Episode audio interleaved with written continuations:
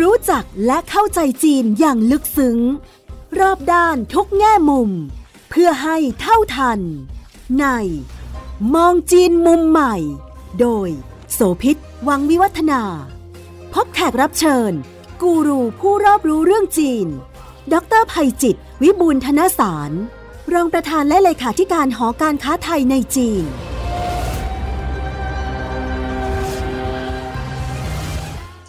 สวัสดีค่ะ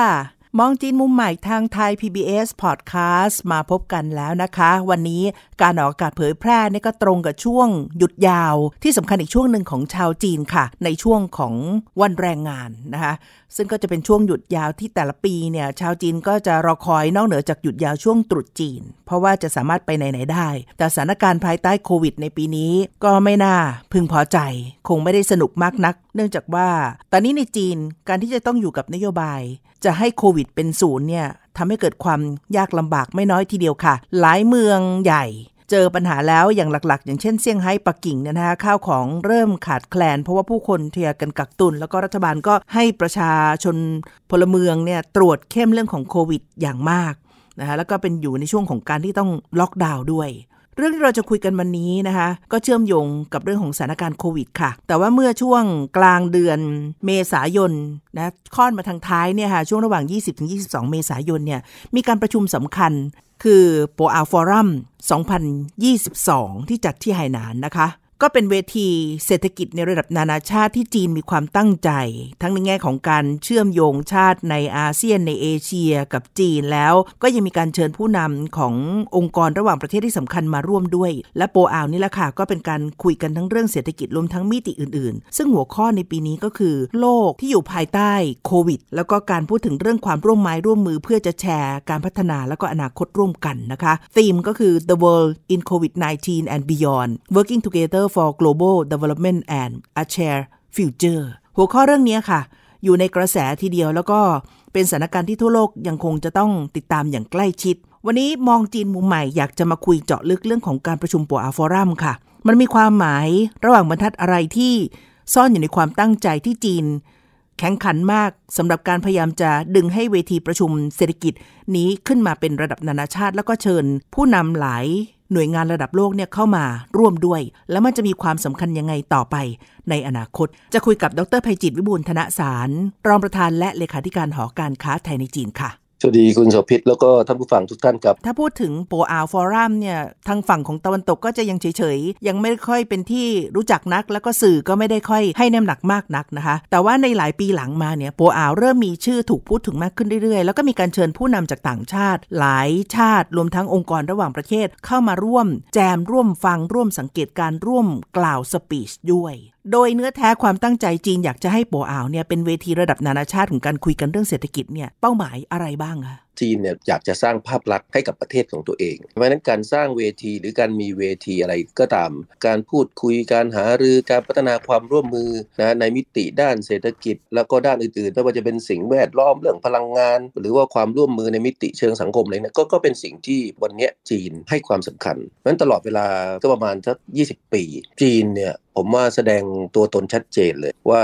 เขาให้การส่งเสริมสนับสนุนการจัด OAP Forum for Asia เนี่ยอย่างเต็มที่เราเห็น 20 ปีที่ผ่านมาเนี่ยไม่ว่าจะเป็นผู้นำระดับสูงของเขาระดับประธานาธิบดี นายกมนตรี รองนายกมนตรี หรือว่าท่านอื่นๆเนี่ยผัดเปลี่ยนเวียนกันมาเป็นประธานในการกล่าวสุนทรพจน์ในงาน OAP Forum มาอย่างต่อเนื่อง ยิ่งถ้าเรามองย้อนกลับไปเนี่ยผมมีโอกาสไปโปอ่าวฟอรัมอยู่สองสาครั้ง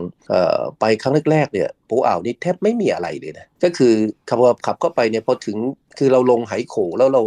ขับรถไปนี่ก็อีก3ชั่วโมงนะสชั่วโมงกว่า 3 ชั่วโมงนะครับเราไปถึงเนี่ยก็คือมันเหมือนกับเอาศูนย์การประชุมขนาดใหญ่นะไปตั้งอยู่ในเมืองนั้นแล้วเมืองนั้นแทบไม่มีอะไรที่น่าสนใจ สถานที่ท่องเที่ยวสิ่งอำนวยความสะดวกสมัยก่อนไม่ค่อยมีนะครับรัฐบาลเขาก็ใส่เงิน พัฒนาโครงสร้างพื้นฐานสิ่งอำนวยความสะดวกอย่างต่อเนื่อง ผ่านไปแป๊บเดียวเนี่ยความพร้อมต่างๆ เหล่านี้มันขยับสูงขึ้นเรื่อยๆทำให้ที่คุณโสภิตว่าเนี่ยพอเชิญผู้หลักผู้ใหญ่ของประเทศนั้นประเทศนี้ผู้นำของประเทศ นักธุรกิจนักวิชาการ หรือแม้กระทั่งขององค์การระหว่างประเทศมาพูดคุยกันบ่อยๆ เข้า ตัวโปอาฟอรัมก็เริ่มได้รับการยอมรับ แล้วก็มีชื่อเสียงเพิ่มขึ้นโดยลำดับ ที่สำคัญอีกอันที่เราสังเกตได้คือว่าเราจะเห็น ธีมหรือแนวคิดหลักที่เขากำหนดในแต่ละปีเนี่ยนะมันเริ่มขยับนะถ้าเราบอกว่าสัก 15 ปีแรก มันอยู่กับเรื่องของเอเชียซะเป็นส่วนใหญ่ แต่เราจะเห็นสัญญาณช่วงหลังๆนะแม้กระทั่งเมื่อสักครู่นี้แนวคิดหลักของปี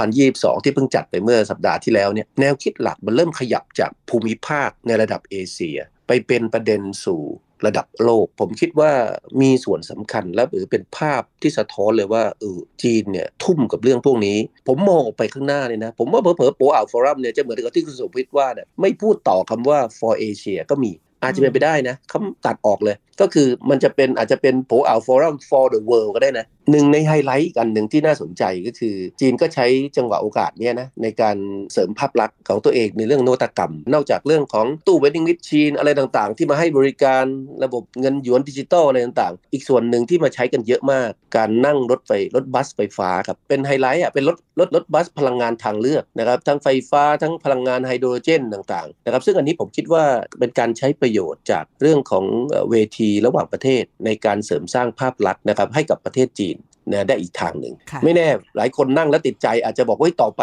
นะครับเชิญชวนไปลงทุนที่ประเทศเขาหรือซื้อรถยนต์พลังงานทางเลือกเหล่านี้นะครับไปใช้ให้บริการในประเทศต่างๆ ของเขาก็ได้ครับเป็นเป็นพื้นที่พ่วงการขายของไปด้วยในตัวนะฮะถูกครับค่ะ ในการจัดเวทีแต่ละครั้งเนี่ยเป้าหมายแน่นอน คนที่ไปร่วมงานก็อยากจะสร้างคอนเน็ชันไปเจอเจอผู้นำไปกระทบไหล ผู้แทนองค์กรระหว่างประเทศนะคะเพื่อได้ทำความรู้จักกันไว้ แต่อีกด้านหนึ่งมันก็มีผลการประชุมบางอย่าง ซึ่งในแต่ละปีก็จะมีข้อสรุปที่แตกต่างกัน ปีนี้มีอะไรเป็นพิเศษคะอาจารย์ปีนี้นี่ผมคิดว่าแน่นอนไฮไลท์ก็จะมาจากผู้นำนะฮะของจีนก็คือท่านสีจิ้นผิง ไปเป็นประธานกล่าวสุนทรพจน์ แต่หลายเรื่อง ผมว่ามีประเด็นที่น่าสนใจนะครับ แม้ว่าหัวข้อเรื่องหลักมันจะพูดถึงเรื่องของโควิด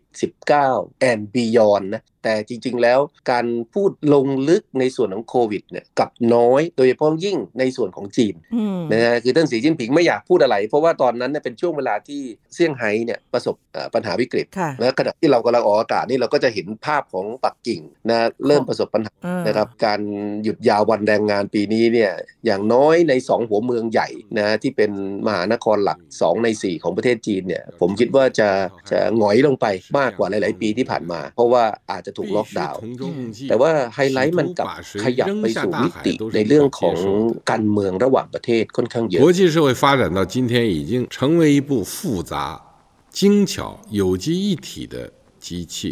拆掉一个零部件 เพราะว่าท่าน 就 สี 会 จิ้นผิง 使 เนี่ยพูดชัด 整 เจ 个 น 的机 แสดง 器 จุดยืน 运 เลยว่า 转 จีน 面 เนี่ยไม่เห็น 临 ด้วย 严重 กับ 的 เรื่องของการคว่ำบาตรทางเศรษฐกิจที่สหรัฐและชาติพันธมิตร ไปคว่ำบาตรเศรษฐกิจรัสเซีย นะถ้าเราพูดได้ชัดเจน แต่แน่นอนในคำกล่าวเนี่ยท่านไม่ได้พูดถึงประเทศ แต่เรารู้สึกได้ว่าโอ้ท่านหมายหมายถึถึงงอะไรใครครับค่ะท่านลงไปแตะเรื่องของ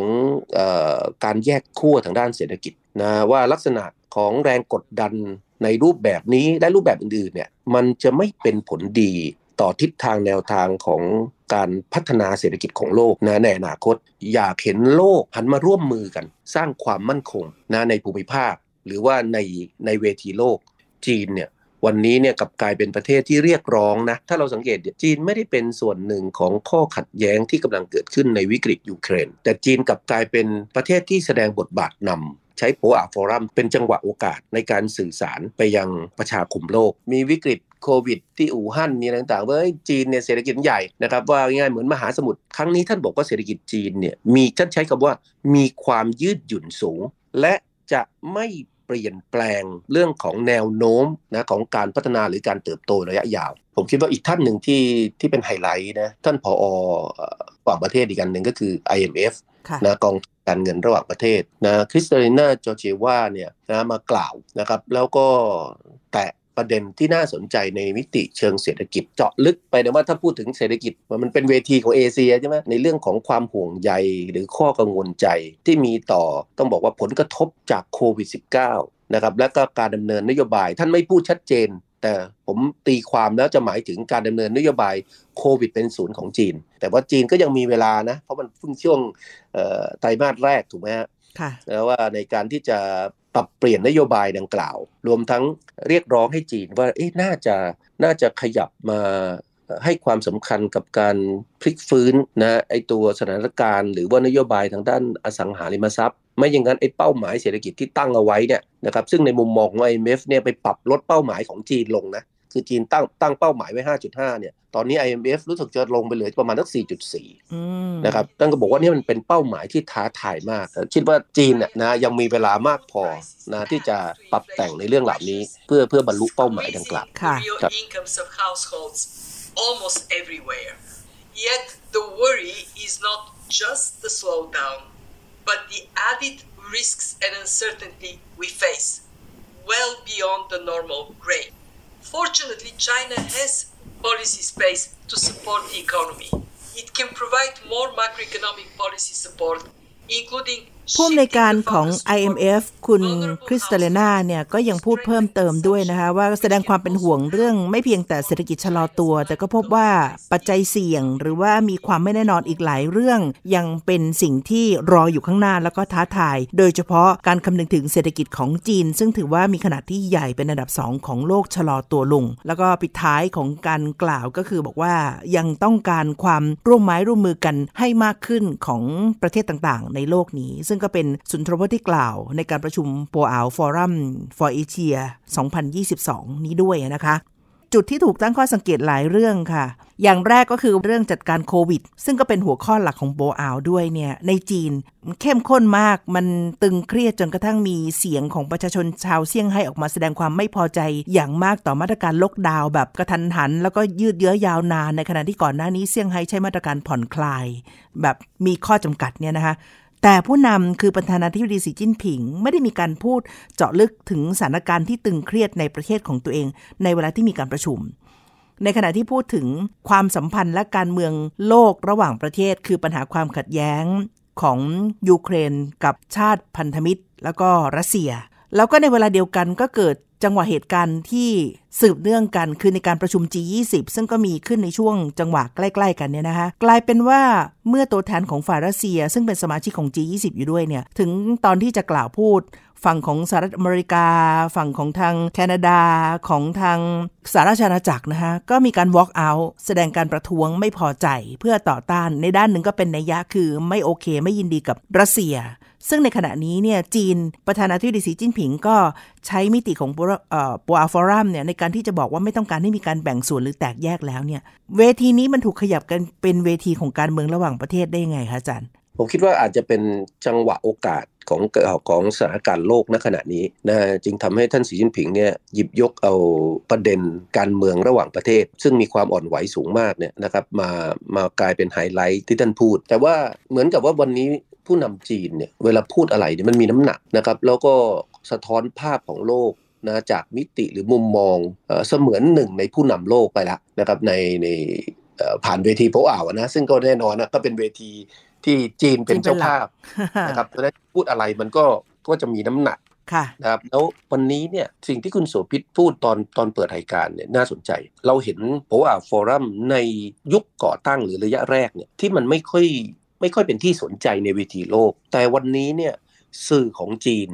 หรือแม้กระทั่งสื่อทีมประชาสัมพันธ์ของผู้คนของผู้หลักผู้ใหญ่ในบ้านในเมืองของโลกอะ่ะที่เดินทางมาร่วมโปอ่าว forum เนี่ยพอเขากลับไปเนี่ยหรือพอจบสุนทรพจน์ในแต่ละเรื่องเนี่ยเขามีสื่อในมือของตัวเองในโลกของโซเชียลมีเดียเขามีเครือข่ายสื่อที่อยู่ในมือ ในองค์กรหรือประเทศเขา กลายเป็นว่าวันนี้โปอ่าว forum เนี่ยก็ยึดพื้นที่ในหน้าสื่อโลกเพิ่มมากขึ้นเรื่อยๆนะอันนี้ก็เป็นเป็นวิวัฒน์ที่เราเห็นภาพเลย ว่ามันเป็นการเปลี่ยนแปลงที่กำลังเกิดขึ้น อ่าอันเนื่องจากเทคโนโลยี อันเนื่องจากเอ่อกระแสความนิยมหรืออะไรก็ตามที่เกิดขึ้นว่าคนถึงบอกเลยบอกว่าโอ้พอพูดถึงต้องบอกว่าโปอ่าว forum วันนี้เขาก็เปรียบเทียบว่าเป็นเหมือนกับ Asian ดาวอสนะอ่าคือเหมือนกับเอ่อ World Economic Forum ของเอเชีย ก็พูดเปรียบเปรยขนานนามกันลักษณะแบบนั้น เราอาจจะไม่ค่อยเห็นนะ ช่วงเวลาหลายปีที่ผ่านมาเนี่ยของการก่อตั้ง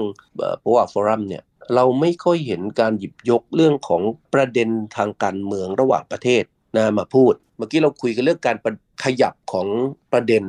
จากระดับภูมิภาคไปสู่ระดับโลกค่ะปีที่แล้วก็เป็นตัวอย่างหนึ่งนะที่จีนเนี่ยผลักดันให้มีการพูดคุยนะในประเด็นเรื่องของ การพัฒนาเศรษฐกิจและความมั่นคงของโลกในโปอาฟอรัมเมื่อปีที่แล้ว มิติมิติต่างๆเนี่ยมันมันมันซ่อนนะเขาไม่อาจอาจจะไม่อยากเปิดแนวชัดเจนว่าอยากจะเอาโปเราโปอาฟอรัมนะเป็นเวทีสำหรับการเมืองระหว่างประเทศ แต่จังหวะมันให้ แล้วก็ไม่มีอะไรที่มันจะดีไปกว่าการที่สร้างเวทีให้ท่านผู้นำจีน ได้สื่อสารกับประชาคมโลก อาจารย์กำลังจะหมายถึงว่า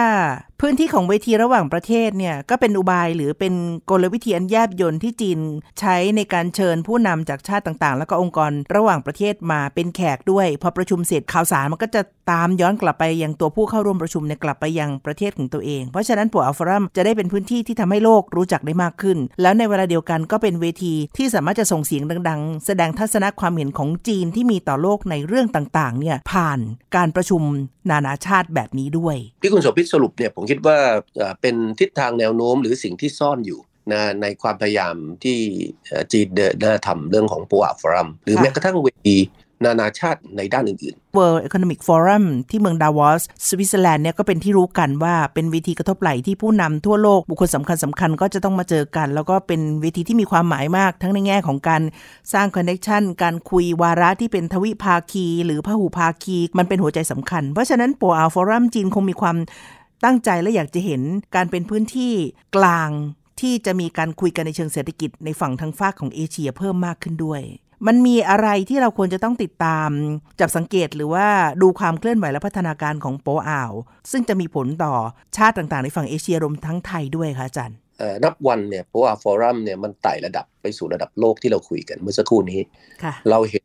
ผู้นำนานาประเทศเข้ามาร่วมประชุมเพิ่มมากขึ้นเรื่อยๆนะเราเห็นนักธุรกิจชั้นนำของโลกนะครับผมจำได้ว่าเมื่อหลายปีก่อนบิลเกตส์ก็เคยมาจอร์จโซรอสก็เคยมาร่วมผู้นำขององค์การระหว่างประเทศนะครับมันกลายเป็นเวทีหนึ่งที่คนเหล่านี้บุคคลชั้นนำของโลกเหล่านี้ ใช้เป็นเวทีในการที่จะเปิดตัวกระทบไหล แล้วยิ่งพอเศรษฐกิจจีนมันเติบโตเนี่ยแน่นอนคนก็อยากจะมาเจอผู้นำจีน อยากจะมาเจอผู้บริหารระดับสูงของจีนเพราะฉะนั้นการจะไปเจอท่านสีจิ้นผิงท่านหลีเค่อเฉียงเงี้ยมันไม่ใช่เรื่องง่ายๆนะครับ แต่ว่าถ้าคุณมาเวทีแบบนี้ คุณอาจจะได้มีโอกาสได้มาสัมผัสมือกัน ได้มีโอกาสมาถ่ายรูปร่วมกับผู้นำแล้วจีนเนี่ยเขาทดเอาไว้นะว่าคนเหล่านี้เนี่ยเหมือนกับมาสนับสนุนงานของจีนและที่จีนเป็นเจ้าภาพมันมีอะไรเนี่ยมันเหมือนพวกกันนะจะได้ช่วยเหลือกัน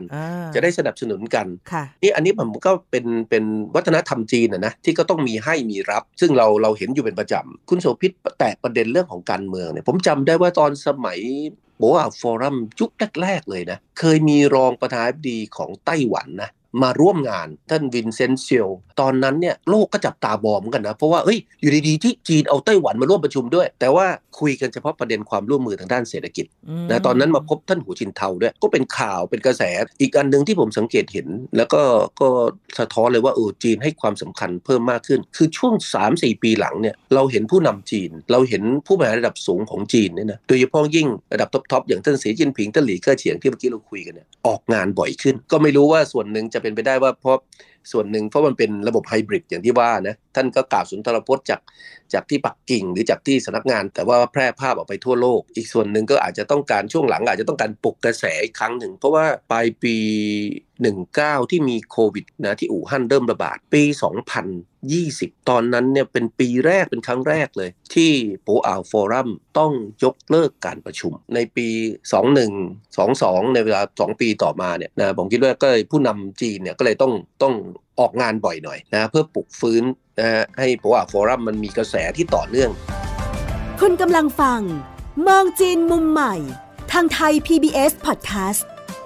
ทีนี้ถ้ากลับมาถึงหัวข้อหลักของโปอ่าวซึ่งอยู่ในกระแสนะแม้ว่าจะไม่ได้ถูกพูดถึงมากนักสถานการณ์โควิดในจีนน่าเป็นห่วง โดยเฉพาะตอนนี้เนี่ยเซี่ยงไฮ้ยังคุมราคาสินค้าไม่ค่อยได้ แล้วก็ของก็ขาดเพราะผู้คนเริ่มกักตุน แต่ว่าปักกิ่งเนี่ยยังพอได้อยู่ มีประเด็นที่อาจารย์ได้เคยตั้งข้อสังเกตว่าเอ๊ะปลายปีเขาจะมีงานประชุมใหญ่แล้วก็มันเป็นเรื่องสำคัญและจำเป็นที่จีนจะ เสียไม่ได้เลยคือโควิด มันต้องควบคุมไม่ได้ มันต้องจัดการให้ได้เนี่ยมันมีอะไรที่มันเกิดขึ้นในช่วงระหว่างนี้ที่ต้องติดตามบ้างคะ จีนเนี่ยระบบการเมืองนะนำเศรษฐกิจเนี่ยมันเป็นแนวคิดพื้นฐานของเขา คือมันต้องการเมืองนิ่งก่อนนะเศรษฐกิจมันถึงจะเดินหน้าพัฒนาไปได้ 8 พฤศจิกาเนี่ยจะมีการประชุมนะใหญ่ของพรรคคอมมิวนิสต์จีนที่กรุงปักกิ่ง ซึ่ง หนึ่งในวาระหลักของเขาเนี่ยจะเป็นเรื่องของการรับรองคณะผู้บริหารระดับสูงชุดใหม่ของพรรคคอมมิวนิสต์บางทีเราจะเรียกเจ็ดอรหันเจ็ดมือกระบี่เลยก็ตาม ประเด็นที่ซ่อนอยู่คือการต่อเทอมสามของท่านสีจิ้นผิง ประเด็นมิติทางการเมืองนะถ้าเราบอกว่าเขาให้ความสำคัญสูงสุด เพราะฉะนั้นประเด็นอื่นๆ ไม่ว่าจะเป็นเรื่องของเศรษฐกิจการสาธารณสุขเรื่องอะไรต่างๆ ก็เป็นประเด็นรอง แม้ว่าภายในประเทศอาจจะได้รับผลกระทบ แต่ก็ต้องเดินหน้าทำไม่งั้นมันมันจะกระทบกับมิติทางการเมือง แล้วมันจะทำให้อาจจะทำให้ประเทศเสียศูนย์ก็เป็นส่วนหนึ่งที่เราเห็นจีนเนี่ยใน ครึ่งปีหลังนะมีหลายงานที่จีนจะต้องเป็นเจ้าภาพนะงานใหญ่ ๆ ไม่ว่าจะเป็นเอเชียนเกมที่ที่หังโจวในเดือนกันยายน หรือว่าการประชุมเขาเรียกว่าเป็น World Skill Competition คือการแข่งขันเรื่องทักษะฝีมือต่างๆ ระดับโลก ซึ่งอืมเซี่ยงไฮ้ก็จะเป็นเจ้าภาพเลยนะในเดือนตุลาคม จีนไม่ต้องการ เสียโอกาสในการที่จะใช้เวทีต่างๆ เหล่านี้ อย่างที่ผมเรียนไปก่อนหน้านี้ว่าจีนตั้งใจเลย ในการที่จะขอเป็นเจ้าภาพในงานหรือกิจกรรมงานอะไรที่มันเป็นระดับโลกระดับนานาชาติค่ะเพื่อต้องการสร้างภาพลักษณ์ของประเทศ ดังนั้นเนี่ยถ้าเขายังมีปัญหาโควิด 2 งานที่ผมยกตัวอย่าง และอาจจะมีงานอื่นๆอีกเนี่ยนะก็อาจจะต้องถูกเลื่อนหรือถูกยกเลิกนะครับซึ่งก็ทำให้จีนเสียโอกาส แล้วมันจะยิ่งกระทบกับเศรษฐกิจนะของจีนเอง อันนี้ก็ก็เป็นสิ่งที่ผมคิดว่าทำไมเราจึงเห็นจีนเนี่ยเดินหน้ายังคงยึดนโยบายเรื่องของโควิดเป็นศูนย์อย่างจริงจังกับควบคุมเรื่องของผู้ติดเชื้อใหม่แต่อาจารย์คิดว่านโยบายที่สวนทางกับทั้งโลกที่พยายามจะอยู่ร่วมกับโควิดให้ได้ มันก็ส่งผลออกมาแล้วนะไม่ว่าจะเป็นเสียงจากเซี่ยงไฮ้ที่ผู้คนไม่พอใจกันอย่างมากกับมาตรการทั้งเข้ม แล้วก็ไม่ได้แจ้งลงหน้าหรือกระชั้น หรือว่าต่อเนื่องยาวนานเนี่ยอาจารย์คิดว่ามันจะคุมได้หมดจริงไหม แล้วมันจะเป็นความเสี่ยงที่มันอาจจะเกิดอะไรขึ้นมา ภายใต้การกำกับที่เข้มขนาดนี้ของจีนคะอันนี้มันเป็น 2 ระดับนะ ในระดับหนึ่งเนี่ยก็เป็นเรื่องของการต่อสู้ทางเรื่องของแนวคิดกันเลย จะเรียกว่าโลกตะวันออกกับโลกตะวันตกหรือของจีนนะฮะกับสหรัฐก็ว่าได้นะ ผมคิดว่าจีนเนี่ยเขาจะไม่ปรับนโยบายแบบง่ายๆ ยกเว้นแต่ว่ามียา มีวัคซีนตัวใหม่หรือมัน endemic หายสาบสูญไปในช่วงพริบตาไอ้ส่วนที่ 2 ที่สำคัญก็คือว่าตลอดเวลา 2 ปีที่ผ่านมาเนี่ย นะจีนได้พิสูจน์ให้เห็นแล้วว่า การดำเนินนโยบายโควิดเป็นศูนย์เนี่ยมันทำให้เศรษฐกิจเขาเนี่ยเติบโตจี้ขนาดเศรษฐกิจมันวิ่งไล่จี้สหรัฐใกล้มากกว่าที่หลายคนคาดคิด นักวิชาการระดับโลกบอกโอ้ย 2030 เราเห็นจีนทาบชั้นสหรัฐอเมริกา แต่ปรากฏว่าพอเจอโควิด คนอื่นดำเนินนโยบายแบบหนึ่ง นะครับจีนบอกโควิดเป็นศูนย์แต่สายการผลิตเขาเดินหน้าได้ห่วงโซ่ประทานเขาไม่มีปัญหาเขาผลิตสินค้าส่งออกได้ ยอดการเกินดุลการค้านะครับสูงเป็นประวัติการอย่างไม่เคยเป็นมาก่อนนะการจ้างงานนะพลิกฟื้นกลับคืนมาสถานการณ์ SME นะครับที่เคยประสบปัญหาอ่ารัฐบาลก็เข้าไปช่วย พอโดยรวมทำให้เศรษฐกิจจีนเติบโตหรือมีเสถียรภาพดี เป้าหมายจาก 2030 ที่นักวิชาการเอ่อคาดการไว้จะเหลือแค่ 2028 นะ ผมลองนั่งคำนวณเลยเนี่ย 2028 คือเร็วขึ้น 2 ปีนะมันเหมือนทุกปีที่จีนดำเนินนโยบายโควิดเป็นศูนย์ภายใต้สถานการณ์โควิดที่เป็นอยู่ณขณะนี้ที่ผ่านอย่างที่ผ่านมาเนี่ยจีนเร่งนะจีนขยับเข้าใกล้สหรัฐเพิ่มมากขึ้นนะครับลักษณะแบบนี้เองผมก็คิดว่าทำให้จีนเนี่ยอาจจะยังไม่คิดจะปรับนโยบายในช่วงระยะสั้นนี้ ผลกระทบมันก็เห็นชัดมากสำหรับคนตัวเล็กตัวน้อยที่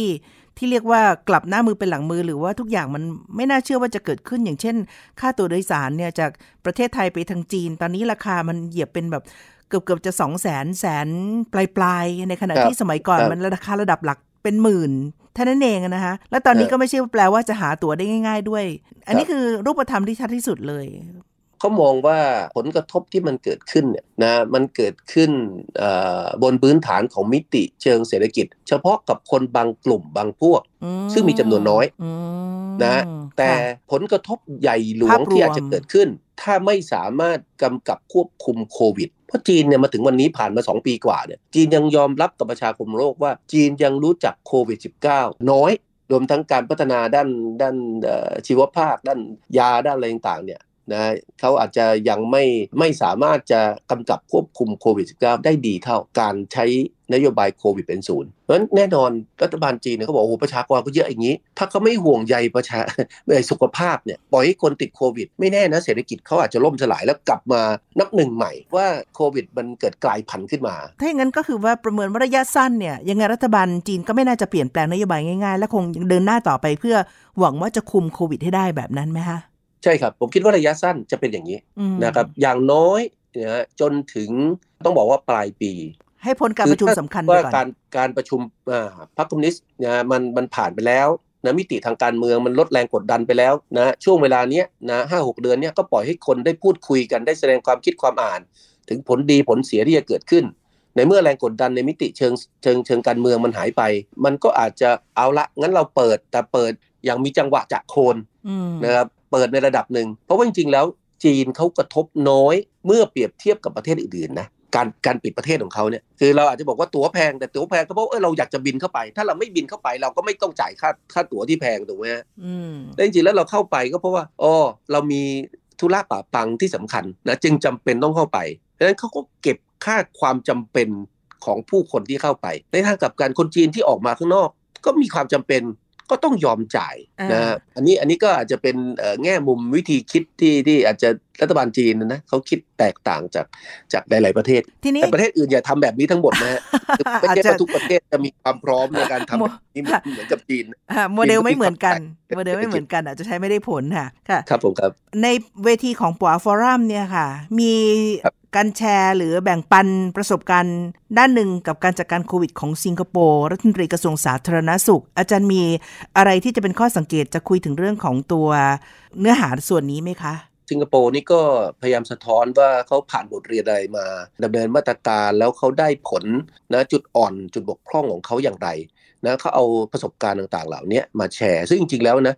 ผมคิดว่า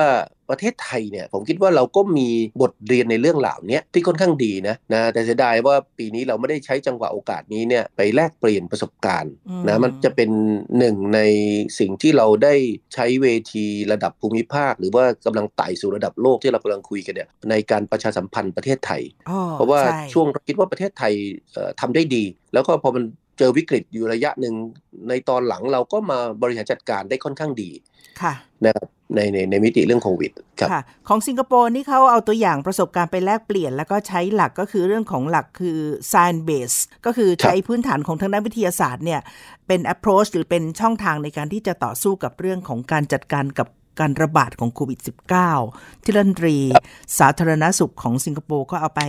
แชร์ในฟอรัมของโปอาวด้วย อย่างที่อาจารย์ครับพิจิตรว่าครับเสียดายของไทยเราเนาะเพราะว่าเรานี่ครับกลายเป็นกรณีตัวอย่างที่ทั่วโลกพูดถึงเลยในช่วงแรกของการจัดการกับโควิด แม้แม้กระทั่งการหยิบยกเอาเรื่องของการพัฒนาเรื่องสมุนไพร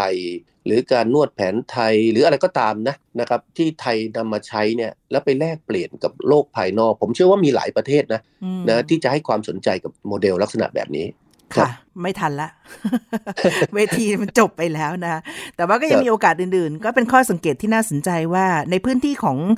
เวทีนานาชาติแบบนี้แหละ ไทยเราก็อ้าวถ้าใช้คำว่าโหวนกระแสหรือว่าพ่วงไปกับจังหวะของโอกาสนั้นด้วย มันก็เป็นพื้นที่ของการบอกกล่าวว่าประเทศเราเป็นอย่างไร แล้วเราก็มีความก้าวหน้า ไม่แพ้ชาติใดในโลกเหมือนกันในหลายๆเรื่องที่เป็นหัวข้อของการสนทนานะคะนี่เป็นเรื่องที่เราคุยกันในมองจีนมุมใหม่วันนี้ค่ะ ดรภัยจิตวิบูลย์ธนสาร รองประธานและเลขาธิการหอการค้าไทยในจีน และดิฉันโสภิตบังมิวัฒนาลาแล้วนะคะ พบกันในอีพีหน้าสวัสดีค่ะ สวัสดีครับ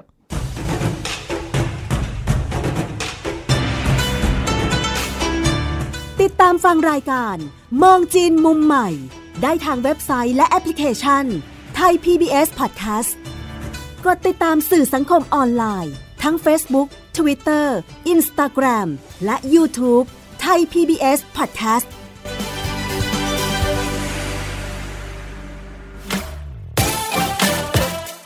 This is Thai PBS Podcast. We the world, we the voice.